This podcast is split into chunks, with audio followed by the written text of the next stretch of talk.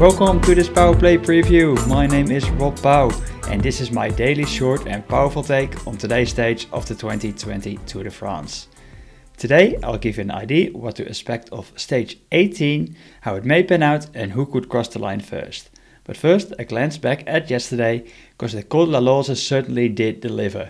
It was a spectacle to watch. A small breakaway was doomed as soon as Bahrain McLaren upped the pace in the peloton before their leader Mikel Landa eventually cracked. But it was Superman, aka Miguel Angel Lopez, to take the win on the top after an impressive climb, followed by Roglic, who took a little bit more time on Pogacar. A monster of a climb, and it's going to be followed by a monster of a day in the Alps today. So let's zoom in on stage 18 and what it has on offer. Stage 18 is stage over 175 kilometers from Méribel to La Roche-Furon a monster of a day in the Alps, like I said. On the way, the riders tackle in order. First, the Category 1 climb Cormet de Roselend. Then after that, a Category 3, Category 2, and then the Category 1 climb the Col d'Aravis, and then the Hors Category climb Montée du Plateau de Glières, which is only 6 kilometers long but at a grueling 11.2% on average. From the top, it's then another 31.5 kilometers to the line, including a descent, and an ascent of the uncategorized Col des Fleuries, which is not too hard but can always be a leg breaker after such a hard couple of days. Zooming in on the Montée du Plateau de Glières, where the bonus seconds are on the top, we can already see on the profile it is all black everything, meaning it's gonna be steep, with a max gradient of 15%. But what the profile doesn't show you is that final 2 kilometers on the plateau are on a gravel road. Hopefully, it won't affect the outcome of the race with a puncture for some, but it will for sure give some good views for the viewers at home. The descent of the climb is pretty narrow and technical, so another opportunity for a rider to try and get away in that finale. The rain stayed away yesterday and it should be a sunny day today as well, but there is a fair bit of headwind on the way, a disadvantage for a breakaway and making it even harder for all the riders out there. So let's zoom in how it may pan out today. It's time for that final hard mountain stage. Time for the last opportunity for the GC riders to create some time grabs in the mountains. It's going to be an interesting one, because on paper, that uphill start looks like really tempting to perhaps try and blow up the race early, as Astana or even Movistar tried to do in the past. But I think they know that Jumbo Visma is too strong and Roglic won't be isolated there. Another challenge is, is that from the top of that final climb of the Glières, it's still a long way to the finish.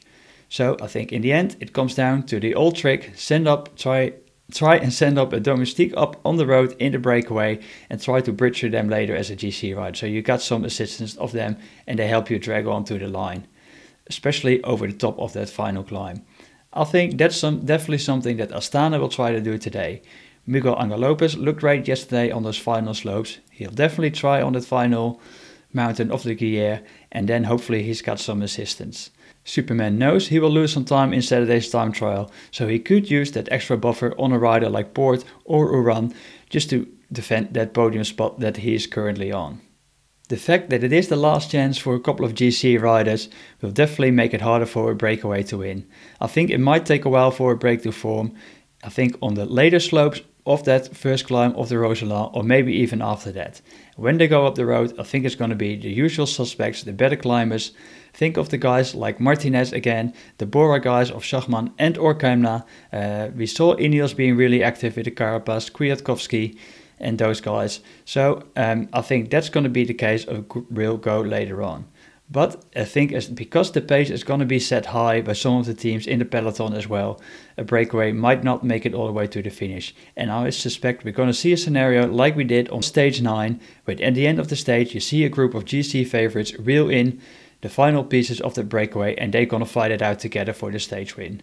Having said that, I've come to these three favorites, a mix of GC riders and breakaway hopes. As you can see, I haven't given up on Marc Hirschi yet. He has been a little quiet the last couple of days. Maybe he was getting a bit tired or he needed just a few easier days. But with this stage and the tricky descent of the Glières, I think he might give us probably one more show of his descending skills. And then he obviously has that sprint as well against the G fav- GC favorites if he's still right up there in the breakaway and in the scenario that that comes together in the finale. So I just couldn't ignore Marc Hirschi for today.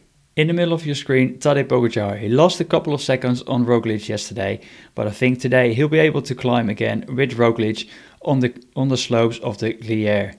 If only a couple of riders go over the top of that final climb, he will be there, as so will Roglic, and I can see them form a Slovenian alliance once more and keep driving a small break to the finish. And like in the scenario on stage 9 in Laruns, Pogacar could be the fastest sprinter there, so for me a favorite for the stage win. Then my final pick Adam Yates. He can likely hang on for a very long time with the best riders on that climb. Maybe he can just make it over the top with them or get back on a small on the descent. He isn't a stranger to a late attack to try and back a stage win either.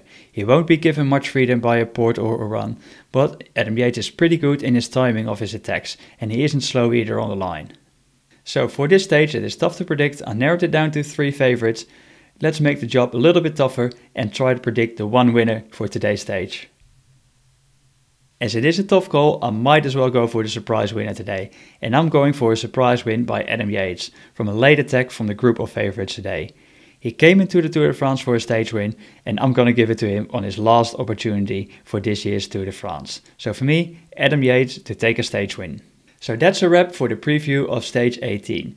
Don't forget to leave your predictions in the comments below smash that like button and also most importantly don't forget to subscribe for the remaining previews of this year's Tour de France. I'll see you tomorrow.